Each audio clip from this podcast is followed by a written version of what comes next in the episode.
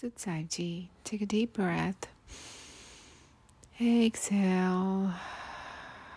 Relax your shoulders, soften your face as we dive into our story. The boulder and the gold coins. Big rock. So once there was a king, and a kingdom, of course, and then palace, a market, a lot of things. So there was this connecting path or a highway kind of road that connected most of the villages to the palace. So that was only one road. So all the villages, you know, came to this this one point and then from that point on towards the palace there was this one single way road only or the one track road only. So King was getting bored one of these days and he asked his ministers to put a big boulder in the middle of the road. And he also asked the uh, ministers to put a kind of like a maybe some gold coins or something.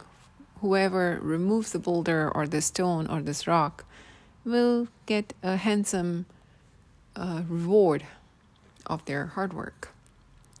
So they placed the boulder, and then the very first time the merchants came to near the palace market, saw the boulder, they were very irritated, frustrated, but then they just went around it. By the week, by the week passed by, everybody just so get used to going around it that the boulder was not even frustrating or irritating anybody anymore. And over the year, of course, everybody forgot about it. Matter of the fact, a road that used to be a one track road was now a two track road. So they had a way, or kind of like, you know, two tracks, one going towards the palace and the other coming back from the palace. So it ultimately, this rock led to some development, some progress. So after a year, the king asked to gather more regular merchants in the palace or the court to talk about this boulder because it was still there. so as he gathered and asked the question to these merchants that why none of you it was used to be your daily and you use this road almost on daily basis so why none of you removed this boulder with much courage few merchants reply back to King saying, originally it was a challenge, it was a roadblock, but over time, this challenge or this roadblock led us having two paths or two ways. And now things have are more faster because originally there was only one way, and sometimes we had to wait uh, for others to pass to be able to stay on the path. Now we don't anymore. Now we have two tracks. So, originally, what was a problem, a roadblock, actually led to ease up the things in the later days. So that's why we don't want to remove it. Matter of the fact, we want to place more boulders throughout the road so we have more tracks. The ministers and the king smiled and they were like, interesting.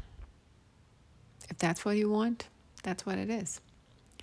They never removed the boulder, they never removed the gold coins, and they're still sitting somewhere. and this is the very truth of our lives. Sometimes we all have our comfort ways. and then some roadblocks are placed because of karma, destiny, divinity, whatever you want to call it.